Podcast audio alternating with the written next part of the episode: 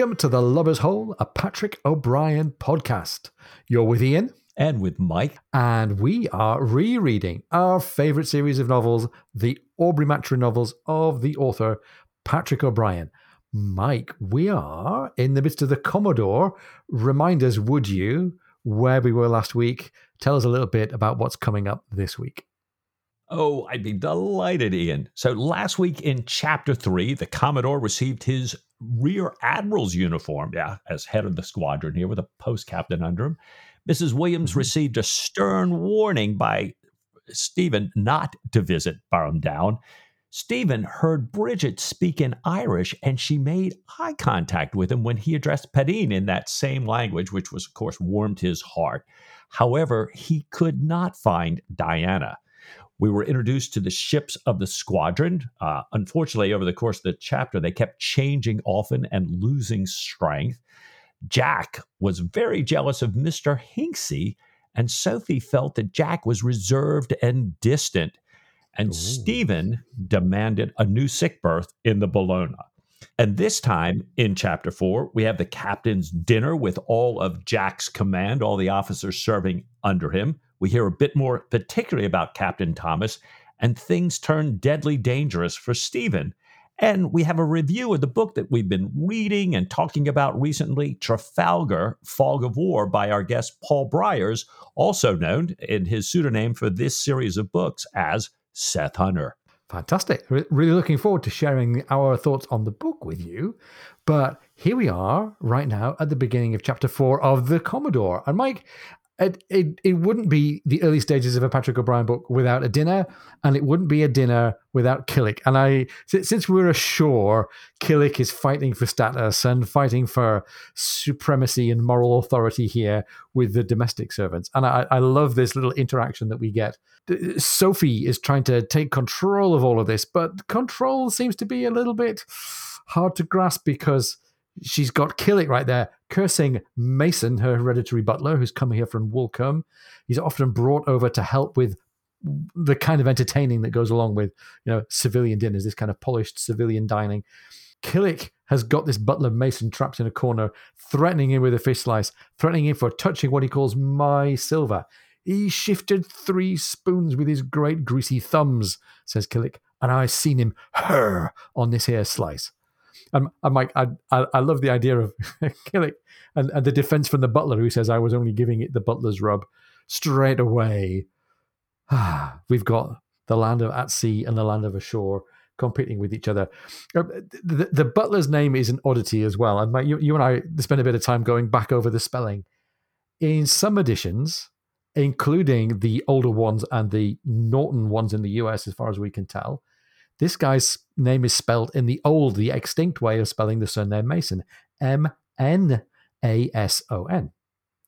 And in the current HarperCollins UK edition, like the ones that I've got on my Kindle right now, someone has corrected the spelling to the modern spelling of Mason, M A S O N. And I can't imagine it's a typo. I, I guess that this must have been an O'Brian deliberate use of an archaic spelling. It appears in the same way through this book and also through the Yellow Admiral that we've yet to get to. And Mike, when we look into this, there are some other references to Mason with an N that suggest that this was a deliberate thing from Patrick O'Brian, right?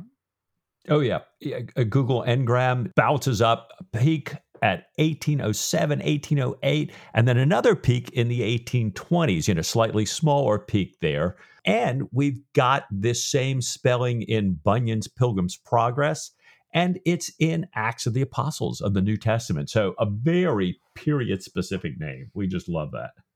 Oh, it's great. well, uh, whatever he's called, he's clearly found himself at the heart of this this argument that Sophie is now trying to referee. O'Brian gives us all this lovely visual language. He gives us color and the, the color of Mason's coat and the visuals of Killick standing behind the Commodore, trying to take control of all of this. And the domestic servants like Mason and the seamen, the sailors, are eyeing each other up with suspicion. They sailors don't like Mason because he doesn't do a proper job of cleaning. They think he doesn't turn the place out every day like they do. He, they're seeing him as a bit as a bit effete and shore going, And meanwhile, Sophie is trying to convey to all of them the orders about who's going to stand where, how the Commodore's going to be seated.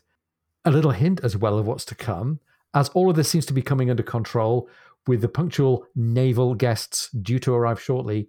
Sophie puts all the arrangements to bed and runs off to put on what O'Brian describes as a glorious dress made from scarlet silk, Jack's present, that had survived its almost intolerably arduous journey from Batavia unharmed. And Mike, hmm, stick a pin in the symbolism and the importance of the scarlet dress. We're going to be coming back to that, I have a feeling.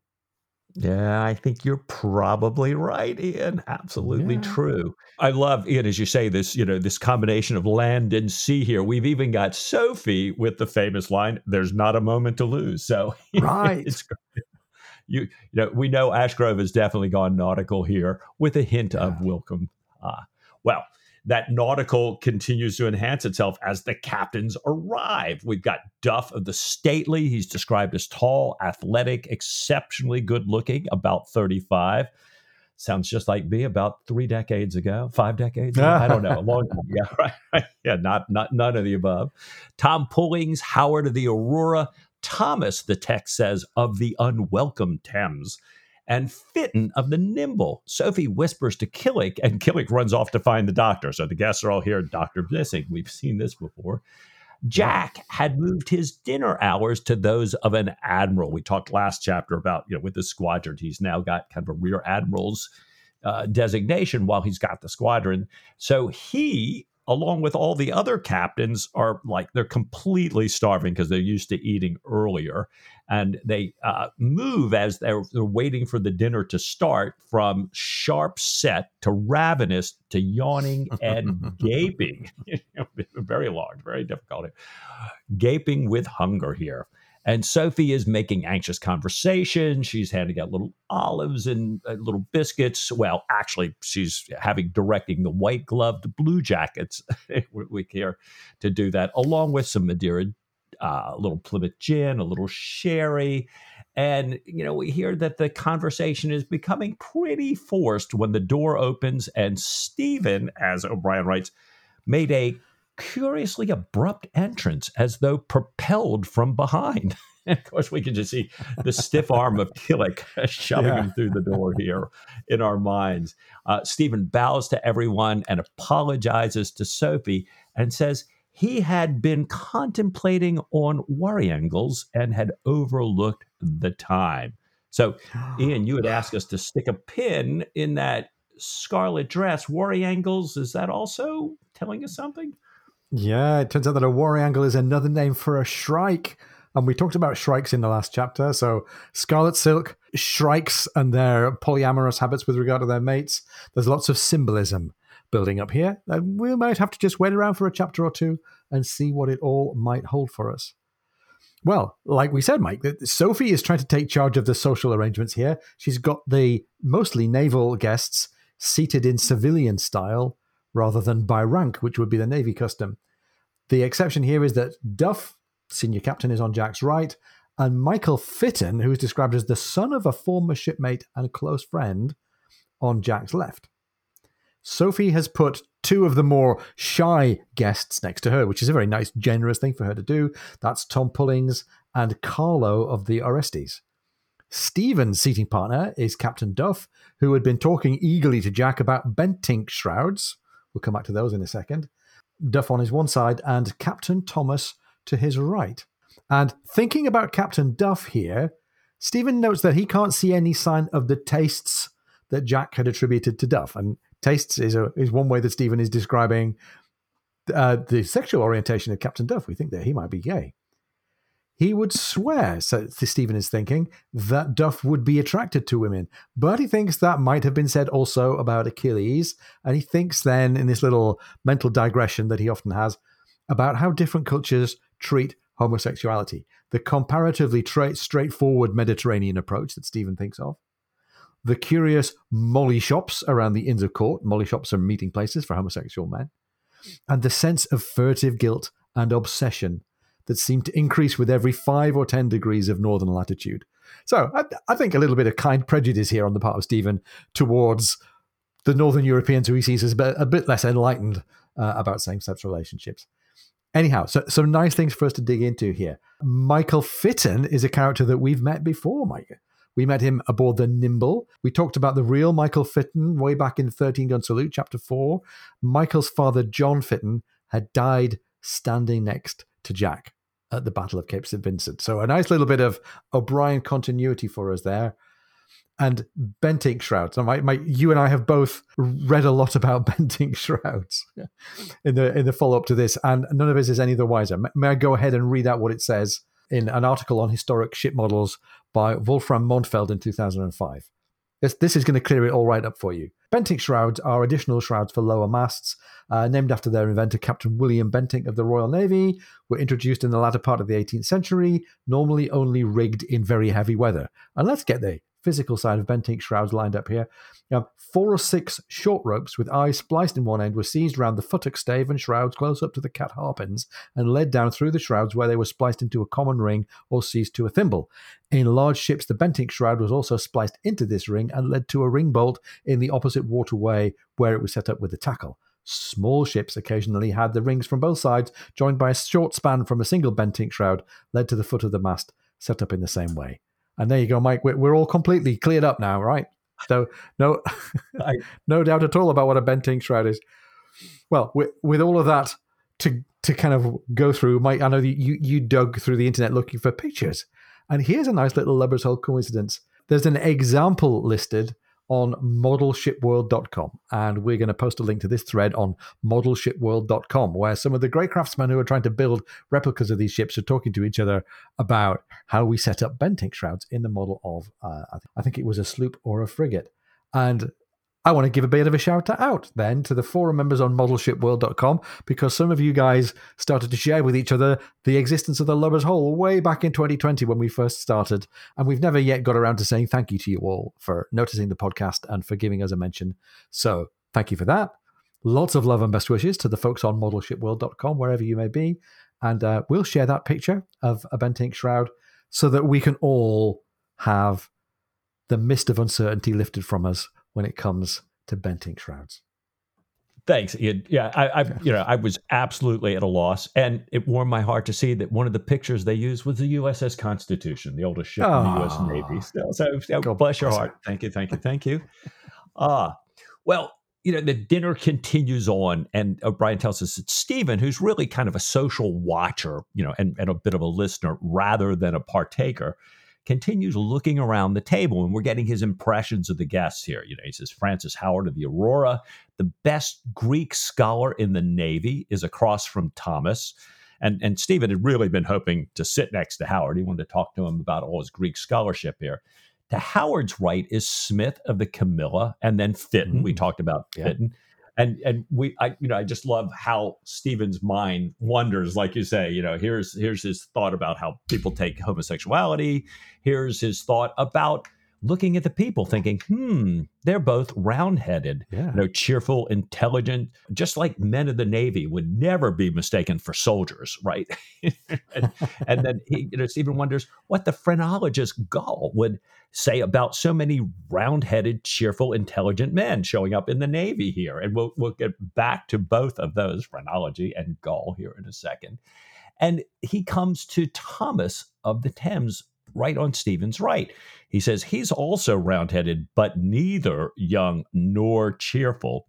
And you know, Brian tells us a little bit more that his service nickname is the Purple Emperor, or sometimes just Emperor.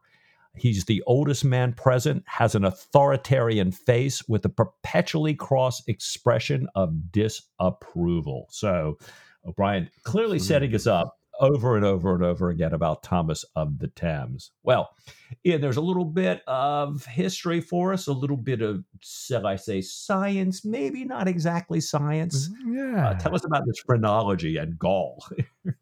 Well, phrenology was really popular in the 19th century. It's this science that involves measuring and mapping bumps on the skull to predict mental traits. It's based on the idea that the brain is the organ of the mind and that the eh, regions of the brain are like muscles that can be exercised and become bigger, like, like biceps, if you like. Therefore, the muscles, the organs in the brain that are used less become smaller, they atrophy And this guy, Franz Josef Gall, developed the central notion that you can measure the contour of someone's skull and predict personality traits, including criminality and a whole bunch of other things. A notion later thoroughly disproved by science, by neurology, by everything that we know about the anatomy of the skull, but a really popular idea. And all of those with round heads and bumps and ridges and weird shaped skulls can can be relieved. I think, Mike, that it doesn't say anything too damning about our personalities. Yeah, that, that whole serial killer diagnosis I got from the phrenologist, I'm I'm, I'm so glad to be past that now.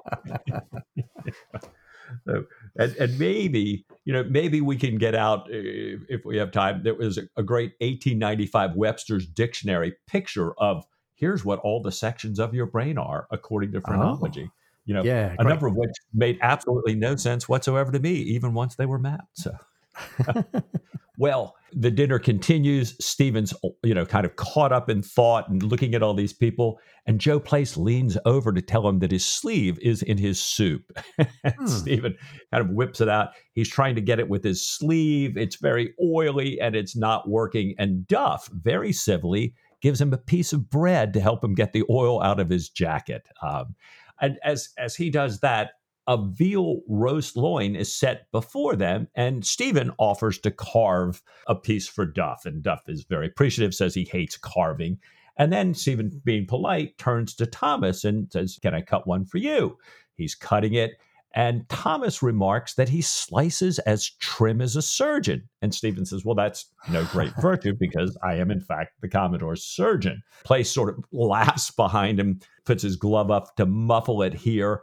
And then the furious Thomas says, Oh, indeed. I had imagined that this was a dinner for commissioned officers, for officers in command, and spoke no more the entire dinner. Ooh. Whoa. So, you know, I'm starting to wonder now if if this is going to be the happy Navy family that Jack likes mm. to have on his mm. ship, or if we're going to see more of the Mauritius command. Uh, it gets a lot more complicated with more ships and more officers here. Yeah, and back also to the social divisions that we had in the Wine Dark Sea, in the gun room of the surprise. These things are never very far away when we get captains who come together with all these different backgrounds. Well, that's a little piece of unease that we might have to come back to later. Stephen, meanwhile, compliments Sophie extremely on the dinner next morning. And I, am noticing here as well, Mike, that we're going into dialogue between Stephen and Sophie. We've had dialogue between Stephen and Jack. There's, there's a part of this kind of dialogue triangle that's missing, but we'll come back to that, I think.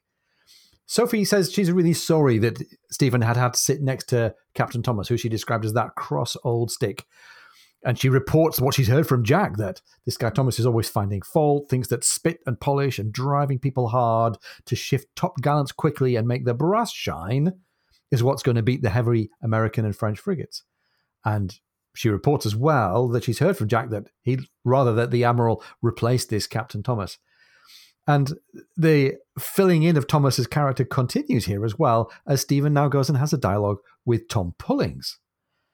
And Pullings says, as they were driving towards Portsmouth, that Thomas shouldn't really have risen above the rank of master's mate. Doesn't know what to do with authority, so he gives orders all the time to show that he does. He's perpetually feeling ill used, staying in a rage. And Pullings compares Thomas to fathers who always flog their kids or keep them on bread and water. And this is a little bit of a reminder, Mike, I think, of some of the things that Mrs. Williams had in mind for correcting Bridget's behavior last chapter. Anyhow, Tom adds that Lord Nelson would never have done this. Lord Nelson never topped it the knob. Thomas, to his discredit, has never been in action. And he, Thomas that is, believes that anyone who's ever been in action holds it against him and laughs at him behind his back so that he can take it out on them and everyone else. I might, we've had lieutenants, I think, aboard Jack's commands before that have had this same thing of resenting the what you might call good fortune that others have had in seeing action in the past and having had the chances of distinguishing themselves. Tom also hopes that Aubrey can get rid of Thomas. Says the squadron doesn't need the first lieutenant of a royal yacht. They need a fighting captain who inspires people the way Jack did. And he goes off into a very nice, familiar O'Brian trope for all of us. Just the way Jack did when they defeated the Spanish 32 gun, 319 person ship with the 14 gun Sophie and 53 men. this is all on the occasion, of course, when Stephen remained on his own at the helm on the ship way back in Master and Commander. The Thames's gunner had told Tom that they hadn't used their allowance of practice powder in 18 months, so they've been only running the guns in and out in dumb show. They have no chance of being able to fire two broadsides in five minutes. Anything, says Tom, for pretty decks and perfect paint. And, and Mike, we've heard Pullings in this role before, I think kind of tell, telling a little bit of the uh, of the backstory and anticipating a bit like a Greek chorus, anticipating what's going to happen next. I remember when he was anticipating storms and shipwreck way back at the beginning of Desolation Island. Yeah, it, it's so true, so true, and and and he certainly is anticipating perfectly here because you know we cut directly to Jack talking to the admiral, asking to replace yes. Thomas and the Thames because good gunnery is so important in this squadron. Now the admiral hears all the evidence and says, "Well, sorry, I can't shift it I can't I can't move Thames and Thomas out. So Jack's going to have to work with them to make them good gunners. And besides that, you know, he's going to have several weeks before he'll be on station. The admiral says in the text, "You'll have to make do with what you possess," which, upon my word, is pretty handsome for a young fellow of your age. Oh, it's, it's nice to hear somebody referring to Jack as a young fellow here. Yeah. Besides, the admiral says, you know, the Duke of Clarence says that he's never seen a ship in better order. So we keep having this reference to, you know, Thomas runs something like the Royal Yacht. And I don't know, in compliment, not a compliment? What do you think? Oh, I'm, I'm sure it's meant as not a compliment. I think I'm pretty sure it's a reference to the sort of, you know, like Tom's already said, the sort of effete spit and polish, you know, shallow way of, uh, of, of keeping a boat here. Even so, the Admiral is giving Jack the laurel to replace the Pyramus that's been taken away, and more importantly, it's given them a sailing date. Wind and weather permitting, the squadron is going to proceed to a rendezvous off the Burlings, known as Berlengas, Portugal, I think on the map, off the coast northwest of Lisbon, as Tom Horn's Cannonade.net website tells us.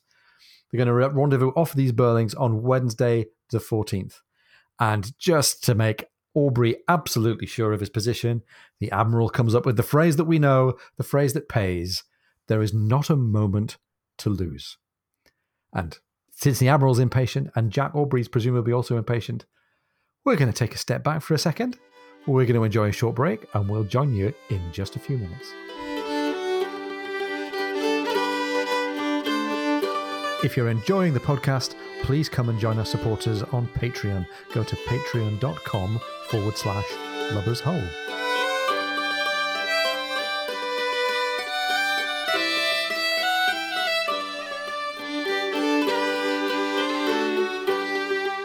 Now it's time to step away from O'Brian for a moment and give you some thoughts on the latest Nathan Peake book, Trafalgar Fog of War. Ian's been reading it, mulling over what O'Brian readers might make of it.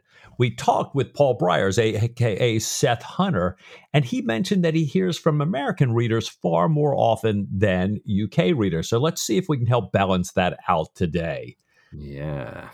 Yeah, let's start at the beginning. Introduce us to the Nathan Peake and give us some spoiler-free overview. What's what's this book about? Well, Mike, the book is described to us as a nautical historical adventure story. I think Paul would be okay with us calling it an adventure story.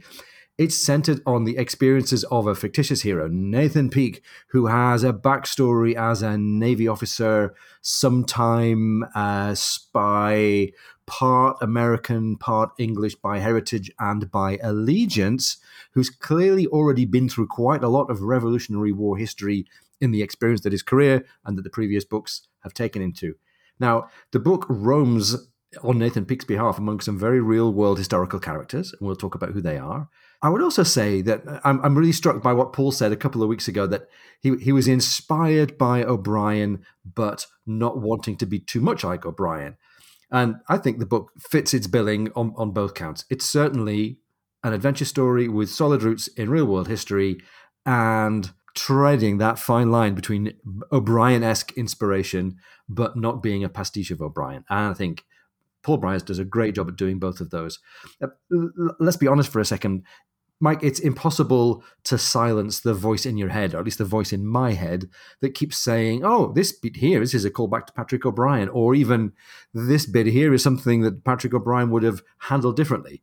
So I'll say right away now, and I'll say at the end again if you're the kind of reader for whom that Patrick O'Brian comparison voice is harder to quell and harder to satisfy, then let's name it right now. Reading this book or any conventional nautical history fiction book is going to give you some exasperating moments. But I found some reasons to enjoy this book, reasons that go way beyond merely saying it's almost as good as Patrick O'Brian. I think Paul Bryers is onto something here. I think his story and his main character give us an experience as readers that's different from Patrick O'Brian. Let's see, Mike, if I can make sense of all of that in the rest of the conversation today. Outstanding. So, if you were going to write a hook for this book, you know, that pithy phrase that realistically hooks people who would actually enjoy the book, what might it be? I think I'd say that this is a whole new way to bring a 21st century point of view and a contemporary style adventure story into an authentic 18th century context. Oh, nice. Nice. So so what's your first take on Trafalgar? Well, it's funny. It changed as I was reading the book. In the first half of the book, I was spending a lot of time with that O'Brian brain, a little bit too switched on. So sometimes I was mm, itching a little bit to to to move on or to hear a little bit more about character. But in the second half, I think two things happened. My O'Brian brain quietened down a little bit so that I could enjoy the story, which is really well told. And actually, Paul's narrative of the lead up to and the conduct of the Battle of Trafalgar were really great. I mean, I, I might say breathtaking. Not only because I'd wanted to read about some of this in fiction for a long time, and now that we're here, it's it's great, but but also that it's told from a really interesting perspective, and the the writing of that passage alone is worth the price of admission. Makes me want to read some more of his books now, since I've learned, I think, a little to control my Patrick O'Brian critical brain. Nice, nice. Well, well, tell us a little bit more about the book. For example, did the characters, did the setting, did they feel real to you? It's funny. I think in the first half of the book, I was looking out for ways in which I thought maybe they slightly didn't. But I understood that Paul's approach to writing the characters is very different from the way that O'Brian writes a character. He's not writing to serve exploration of character and personality in the same way that O'Brian is. He's writing the characters in order to serve a story that keeps moving ahead. Mike, I actually think Nathan Peake, the character, is more like uh, somebody like Jack Reacher in the Lee Child novels. That's that's a comparison that I make as a fan of the Lee Child novels and not wanting to make anybody think this is just kind of meat-headed violence. But the Jack Reacher's character is a bit more subtle than the hard-bitten interior monologue would suggest, and we get hints of that all the way through the stories. Same goes, I think, for Nathan Peake. And he does that same Jack Reacher esque thing of moving from scene to scene, just kind of taking people and situations in his stride. And we know that we're headed somewhere, and it's part of the intrigue to think where is it going to get us? How are we going to get to the denouement that we suspect is some way distance off? The other interesting thing for me, Mike, about the characterization was that to an even greater extent than Patrick O'Brian, there are really strong characterizations of some real world people. As the blurb says, you're going to meet Sir Sidney Smith, he of whom Lord Clonfert was such a big fan. We're going to meet the inventor of the submarine, Robert Fulton. We're going to meet Lord Barham, First Lord of the Admiralty, and spend more time with Barham than we spend with uh, Melville or any of the other First Lords in the O'Brian canon. We're even going to meet Empress Josephine. And I've got to say, I had to suspend a little disbelief at the Empress Josephine part of the storyline, but that turned out to be not too difficult given the other things that were happening in the story as it flowed. Oh, nice. I'm, I'm really looking forward to that. What did the story keep you guessing? Um, well, it's not structured as a whodunit. Like I said, it's more of an adventure story. There was certainly lots of how will we get to Trafalgar from here guessing going on in my head because we know from the title of the book and you know from the blurb that that's where we're headed. There's also a romance and not a conventionally told romance either, quite an unusual romance, and a twist at the end that had me flipping back through the pages of the book to try and spot a little bit of sleight of hand. So that's that's where we get to, I think, in terms of keeping me guessing. So, what was your favorite part of the book and why? And and you know, as always in the Lubber's Hole, if you can do it in a spoiler-free way. Oh, for sure. Um, I think without doubt, as you've already heard me hint, the Trafalgar chapters uh, and also the Cape Finisterre action, which was really well plotted and well written, were really nice. excellent. There are occasional flashes of humor. There, there is sardonic perspective from Nathan Peake himself that made me laugh. Not belly laughs the way that I get in some of O'Brian, but a bit more easygoing and a bit more escapist in that style than some of the other more kind of po-faced writers that I've come across in the genre. Oh, nice. And and any kinds of scenes that are particularly well written in this book? Yeah, as I say, Trafalgar and Cape Finisterre, Paul's already hinted to us that Trafalgar is told from the point of view of being aboard the Redoutable, aboard a French ship. Right. And that's right. really well written, really intense. I, I, think darker and more savage in a way than some of O'Brian's action, but he's absolutely earned getting us to that point. And even though we know what the outcome is going to be, there's still lots of jeopardy for people who are involved in the story.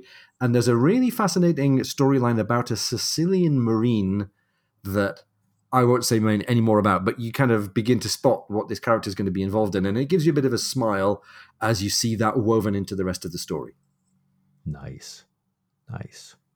It, it's probably worth saying there were some things that that I had to sort of skip past and, and not think too hard about. I, I, had to skip past the Empress Josephine bit that just took me to the bounds of my willingness to suspend disbelief. You can see exactly why she appears, and clearly, this part of the history of the Revolutionary War is something that the Nathan Peake character has been involved in. Um, and if I was going to be picky. I'd say sometimes those encounters with those historical figures are a little bit like bumping into them in the waxworks. You know, you go, oh yeah, okay, that's such and such a person, and they're about to do that, and we kind of see them, and it's exciting to be with them. Um, sometimes I wished I could have spent a little bit more time with them. I mean, Sir Sidney Smith was a really well drawn and really fun character.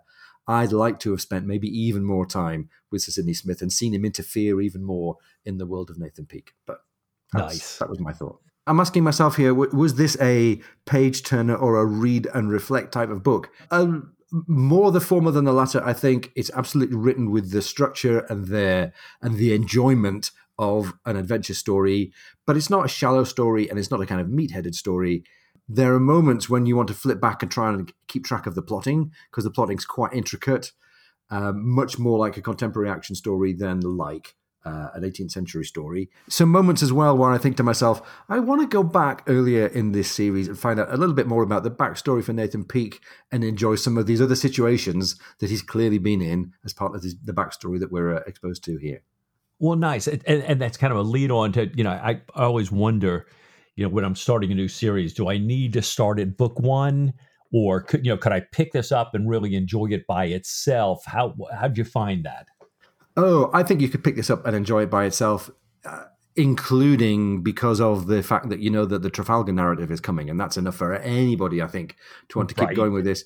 I am sure I would have cherished some of the backstory references even more if I'd read them firsthand, but I don't think that's enough for me to say hold off and read the previous seven books. I would say if you're interested in this, the Trafalgar story is enough reason to pick it up. You'll enjoy the story, you'll get into it.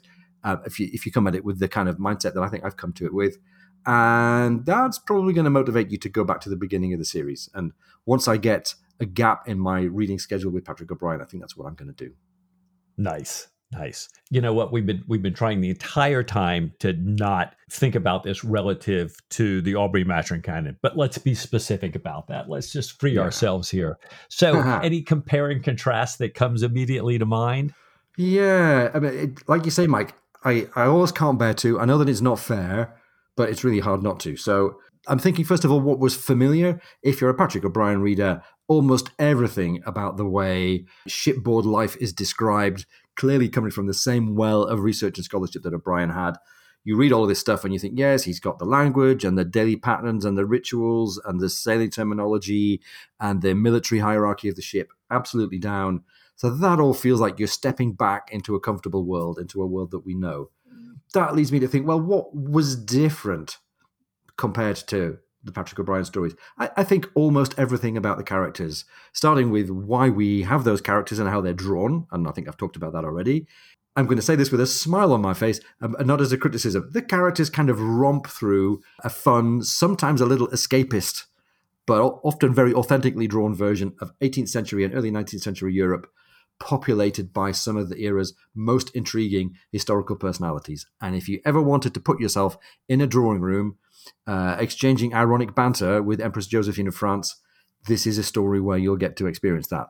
If that sounds like it's too far out for you, then maybe this isn't the book for you. But I've got to say, I enjoyed it. Nice, nice. And anything that surprised you? Well, I mean, uh, the Battle of Cape Finisterre, I, I, knew a little bit about the fact that the battle had taken place and that it was a precursor to Trafalgar, but I'm not enough of a naval history scholar to have really studied it. And it's A, really well written, and B, a real eye opener about just what role the battle played in the strategy leading up to Trafalgar. And it's exactly as Paul said, that you can argue that the, the narrow victory at the Battle of Cape Finisterre actually made Trafalgar possible, you might say inevitable, but actually not strictly necessary. So it hasn't got the big heroic narrative that we have for Trafalgar. Certainly doesn't have the scale of action that we had at Trafalgar, but it was actually the point at which Villeneuve's hopes for drawing together a grand fleet and uh, and taking control of the English Channel. This was the moment when all that unravelled. What about the writing style? Well, Mike, again, very, very different from the world that you and I have been spending the last 147 episodes in. Uh, it's fun. Uh, as I said, it's a little bit escapist. It's quite fast paced. It's intelligent, but really not intellectual. I would say imagine the screenwriting of a Guy Ritchie movie set in an authentic 18th century context, uh, set to a score of speeded up harpsichord and string quartet music, and you've got the idea. Brilliant.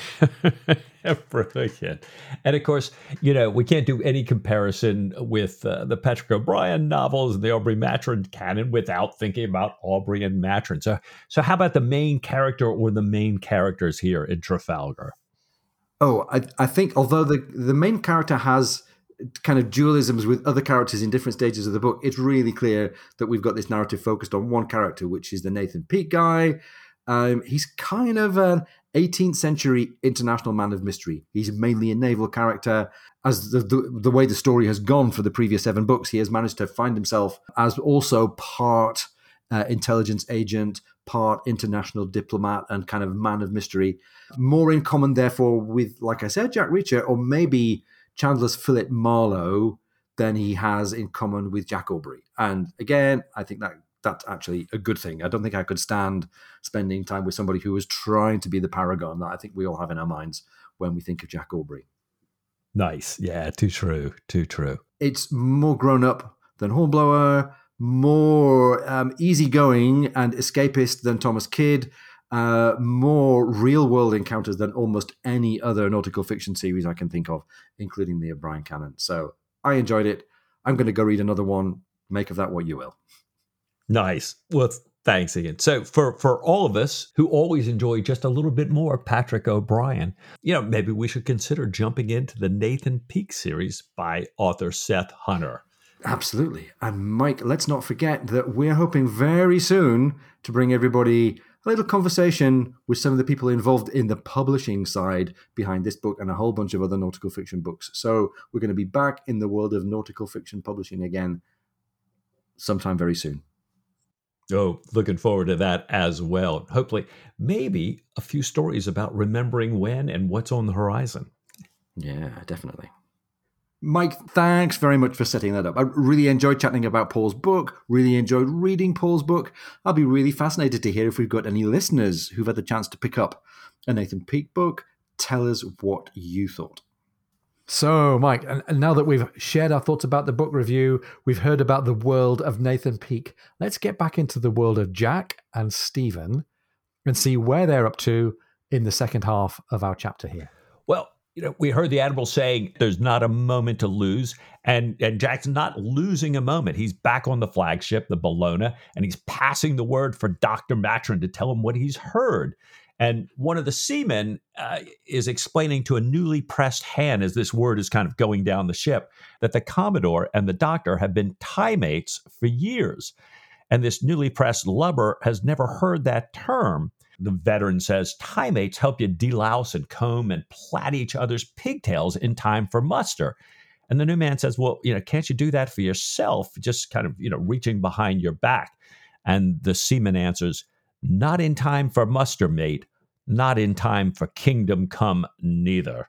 And I, I love this line. Uh, I, I'm not sure if it means that you couldn't do it if you had all the time in the world, but I kind of took it to mean a you know kind of being symbolic of a lifelong friendship with somebody yeah. who literally has your back, and that you know that's what resonated for me. Ah, and it's a great little notice of the fact that Jack's connection with Stephen and vice versa is noticed by the shipmates, and it's noticed as being enduring. And again, stick a pin in that. We might come back to some contrast, some juxtaposition with that in a in a little while. Meanwhile, Jack, in conversation with his particular friend Stephen, shares some more good news. This 21 gun ship, the Laurel, one of the new sixth rates, is joining the squadron. She's quick in stays, and she's commanded by their old friend Dick Richards. Now, Stephen remembers this guy as Spotted Dick from way back when he was a midshipman in the Boadicea in the Mauritius Command. We've also seen or heard about him as a lieutenant in Desolation Island, uh, as the Apollo like flag lieutenant of Admiral Pellew's ship Irresistible. In the reverse of the medal, he was third lieutenant for Jack, and he was in the Diane on the 13 gun salute and aboard the Nutmeg in Nutmeg of Consolation. So, without being quite at the level of Babington or Mowat, he's turned into a bit of an important secondary character as our friend Richards here. And it's interesting that Stephen's memory goes back to this naming of him as Spotted Dick to his acne, because Stephen's greatest point of recall might be what he's treated the men for rather than their conduct as, uh, as sea officers, which is an interesting, different perspective here. Jack's excited because he remembers teaching Richard's gunnery, and Richard's gun crews were always the best. So this is a nice contrast to the reservations that he's got about Captain Thomas and his gunnery. Um, he's also excited because of this sailing date. He says he's really glad not to be one of those many Commodores who are delayed in port until the whole scheme is given up. And as he says, the Commodore sent back among the mere post captains and reduced to begging in the street, having spent his last guineas on a rear admiral's gold lace. We we have this great moment then in this conversation where Jack and Stephen seem to switch roles just a little bit. At, at least they're kind of uh, they're top of mind intelligence thinking here. Yeah. Stephen says, "Well, you know, well, what's the date? When are we going to sail?" And Jack replies, "Stephen, do not be indiscreet, I beg." French spies may see all the bustle and, and it's reported by the countless smugglers, but so long as no one ever mentions the actual date, the ministry feels that's quite safe. All I can say is there's not a moment to be lost. You must attend to your medical stores directly, and may the Lord have mercy on your soul. So I think Jack poking the Admiralty in the eye and some of the intelligence. Uh, uh you know, look, they're going to see us ramping up our things, but as long as nobody ever says the actual date, they won't know we're leaving. so, good fun. It is good fun, and, and, and Jack's very canny, I think, in his knowledge of what has to be done to get this squadron out to sea. Stephen is really under pressure then to get the medical side of things organized aboard the Bellona. He's working with his assistants. Who and uh, Mike, I'm getting the impression here that everything is kind of all copacetic again after he had his moment of outrage about the sick bay in the previous chapter. He's getting all of his medical supplies in order. There are several things that he's ordered personally. A particularly fetid asafoetida, that is to say, this very uh, stinky gum, very pungent spice that's used in uh, Indian cooking. And we've heard him talk about this before. He likes to use it as an odorizing agent so that people really know they've been dosed. Anyhow, He's got the asafoetida. He's got his portable soup, he, which he describes as infinitely superior to the victualling board second-hand carpenter's glue. And, and he describes a substance that's more valuable, more valuable than asafoetida, more valuable than bark, than quicksilver or opium. He's talking about coca leaves. And he's already been trying to push his coca leaf habit off onto Sir Joseph in the last chapter or two. He tells his assistants that they're great for melancholia, for morbid depression, whether rational or irrational, and for restless uneasiness of the mind that's so often part of a fever. He says that coca creates opium's lucid sense of well being without addiction. Yeah, right. It doesn't help people sleep like opium does, but with coca leaf, you don't need to sleep. Smith asks if it's dangerous in any way. Yeah, just like all the rest of us are asking here, Stephen. And Stephen says, no, people throughout Peru use it all the time. He's sure, he says, that with man being man, someone could abuse it, just like people abuse coffee and tea and wine and spirits. But he had never heard of that in Peru. And he says how he's been able to work through the night without exhaustion or weariness. He's hoping to test it on melancholy subjects aboard the Surprise, but all the people there were routinely cheerful. And he's rather disappointed to learn that there are no cases of melancholia aboard the Bellona either. So, Mike, you've got to wonder here who is Stephen kidding? What, what, what about the rats? What about you yourself, Stephen? Yeah, really. Only too true. Well, Jack comes in and, of course, goes overboard admiring the new sick berth. Oh, Stephen, you know, so light, so airy, so wonderful, right? And tells Stephen that a man from the sick and hurt board is here to see Stephen in the cabin. Stephen goes back up. The gentleman and Stephen never let on that they know each other, even though the text tells us this is one of Sir Joseph's seldom seen officials from naval intelligence who's often entrusted with the most delicate missions. The sick and hurt papers he delivers to Stephen and their administrative discussions are all covers for a secret note that Sir Joseph has slipped in to these papers asking Stephen to meet him in what he calls the Beetlewood that afternoon. So Stephen heads to this rendezvous in the Beetlewood, and this Beetlewood is said to be the home of a couple specific beetles, which we'll come back to here. It's near Sir Joseph's farm, which is happens to be not far past Ashgrove here. I couldn't help but wondering, Ian, why you know why we name just a couple of specific beetles here. Any any thoughts? Well, we've got this name for beetles uh, the Calosoma sycophanta, and also some tiger beetles. And you can dig into this and find out a little bit more about these species. Calosoma sycophanta is a small ground beetle with iridescent metallic colors. And we've already seen that. O'Brian loves his color. We were talking about the color of coats earlier on. Now we've got the color of beetles green, blue, bronze, copper, gold, and black, all changing according to the direction and the quality of the light these Calosoma beetles are a voracious eater of caterpillars, and we can share on our socials a video of uh, a caterpillar coming to a sticky end at the hand of a Calosoma sycophanta. And the other beetles that get mentioned here, tiger beetles, are known for having aggressive predatory habits, having a really fast running speed, 125 body lengths per second, which is considerably more than I can manage these days. And it seems like maybe we're getting a little signal from O'Brian about something dangerous and predatory despite its shiny colors and its outward appearance. Sir Joseph reports that the exceptionally revengeful Habachtsthal has now identified Stephen as the destroyer of his friends Ledward and Wray, and Clarissa as the source of you know the the Admiralty or particularly Sir Joseph and Sir Joseph's information about the Duke here. So the criminals who engineered the stock exchange fraud against Captain Aubrey and arranged the murder and disfigurement of the witness who might have cleared Jack, Pratt tells him now that Habachtsthal's attorneys have gotten in touch with some of these same people.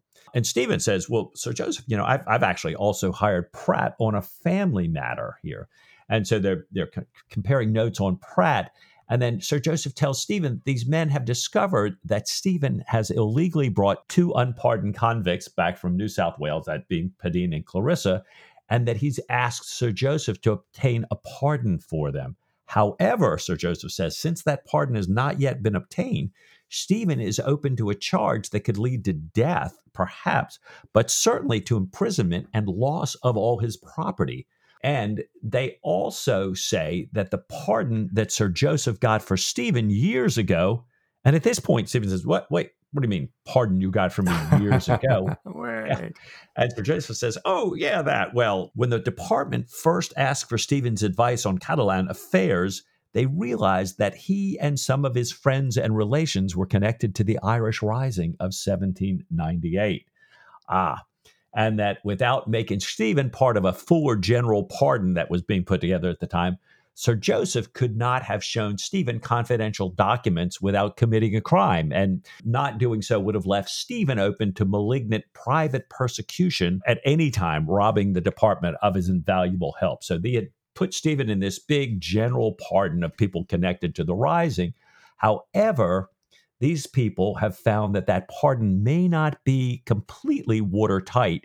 If new evidence against Stephen can be obtained, he could actually be taken up for treason.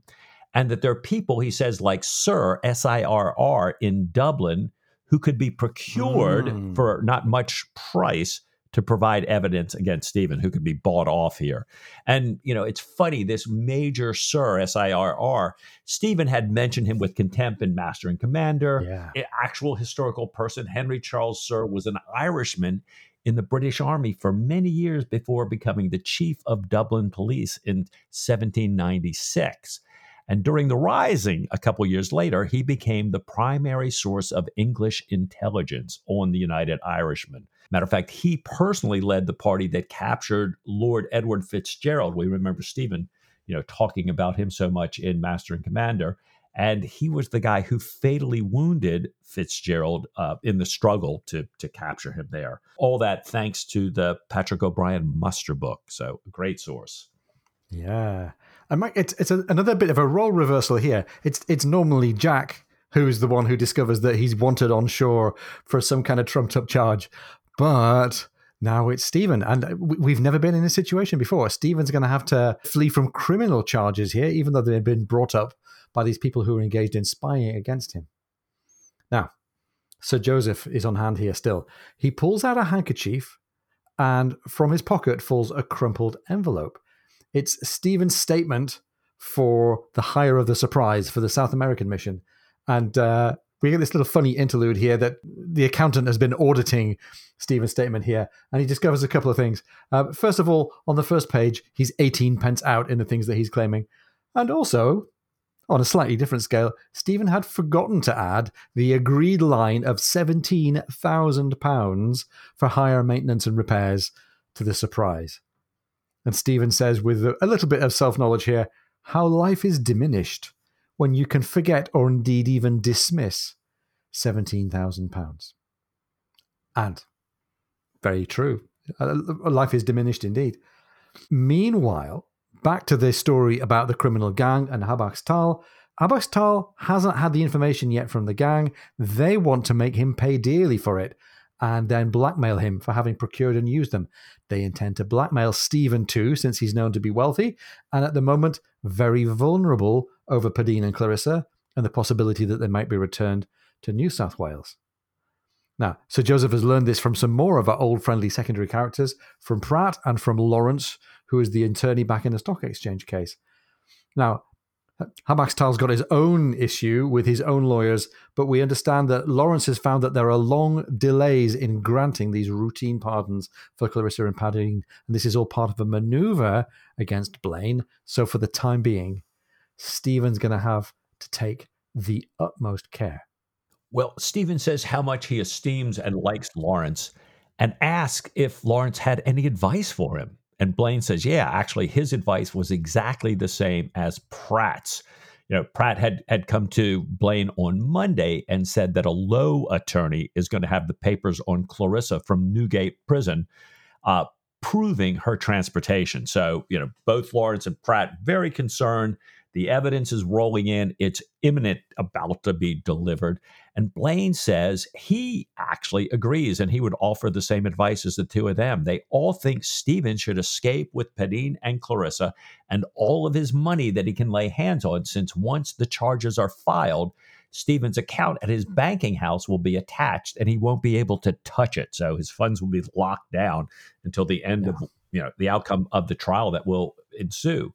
So Blaine is telling him, along with Pratt and Lawrence, he needs to stay hidden at least until the Duke of Sussex returns. And that Blaine is going to be in a stronger position. He can get Clarissa and Padeen's pardons. And once he gets those pardons, Stephen's kind of in the clear. And he reminds Stephen that the Duke of Sussex outweighs the Dutch Duke, you know, Habachtsthal. So once the Duke is back from Portugal, we're in the clear. But until then, you know, you need to get the heck out of town. Wow. Again, r- roles reversed. This is Stephen in a Jack Aubrey kind of a situation. Now, Blaine points out that the whole thing hinges on Habachtsthal. If he were eliminated, he could do no favors, and all this reluctance about pardons would vanish. And the moment they're granted, the blackmailers have no hold on you whatsoever. He fell silent, but his look conveyed all he meant it to convey.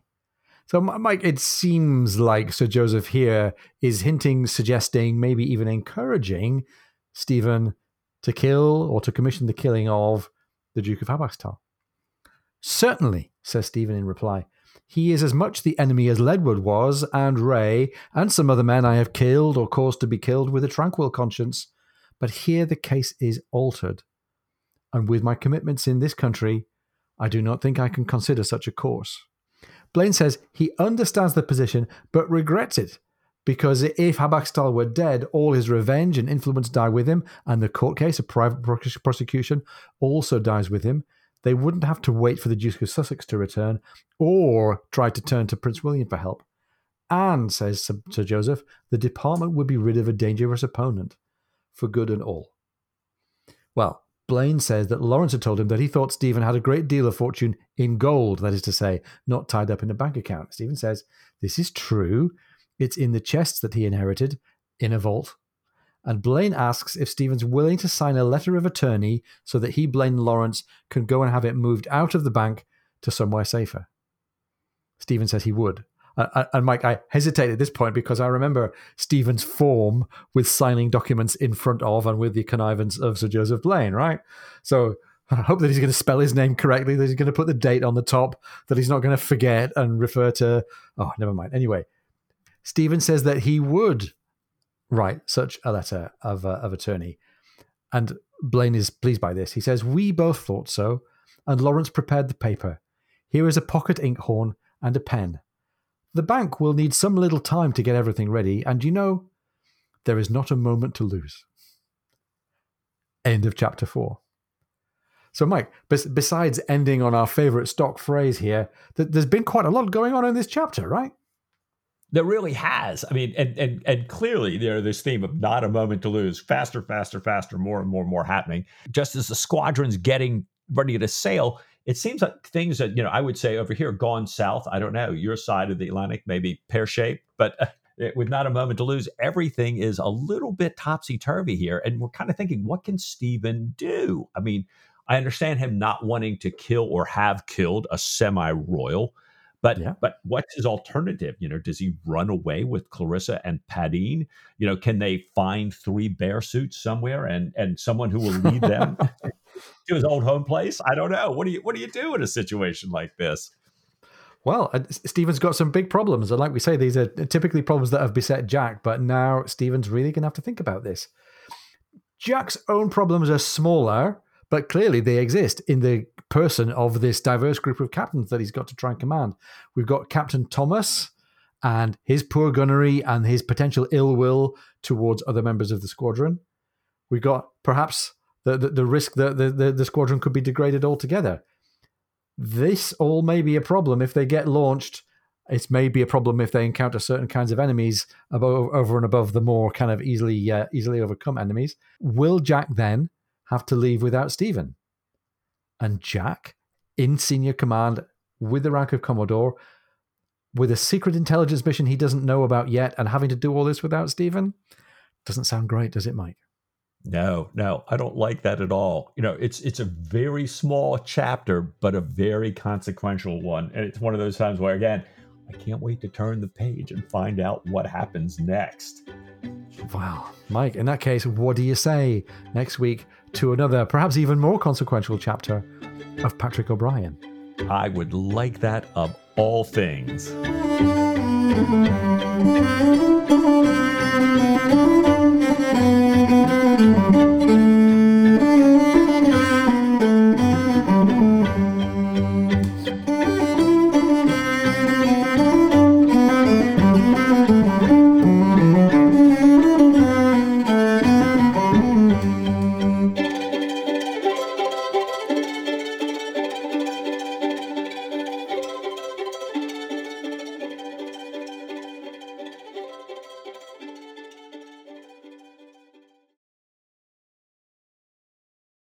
Driving towards Portsmouth that Thomas shouldn't really have ridden.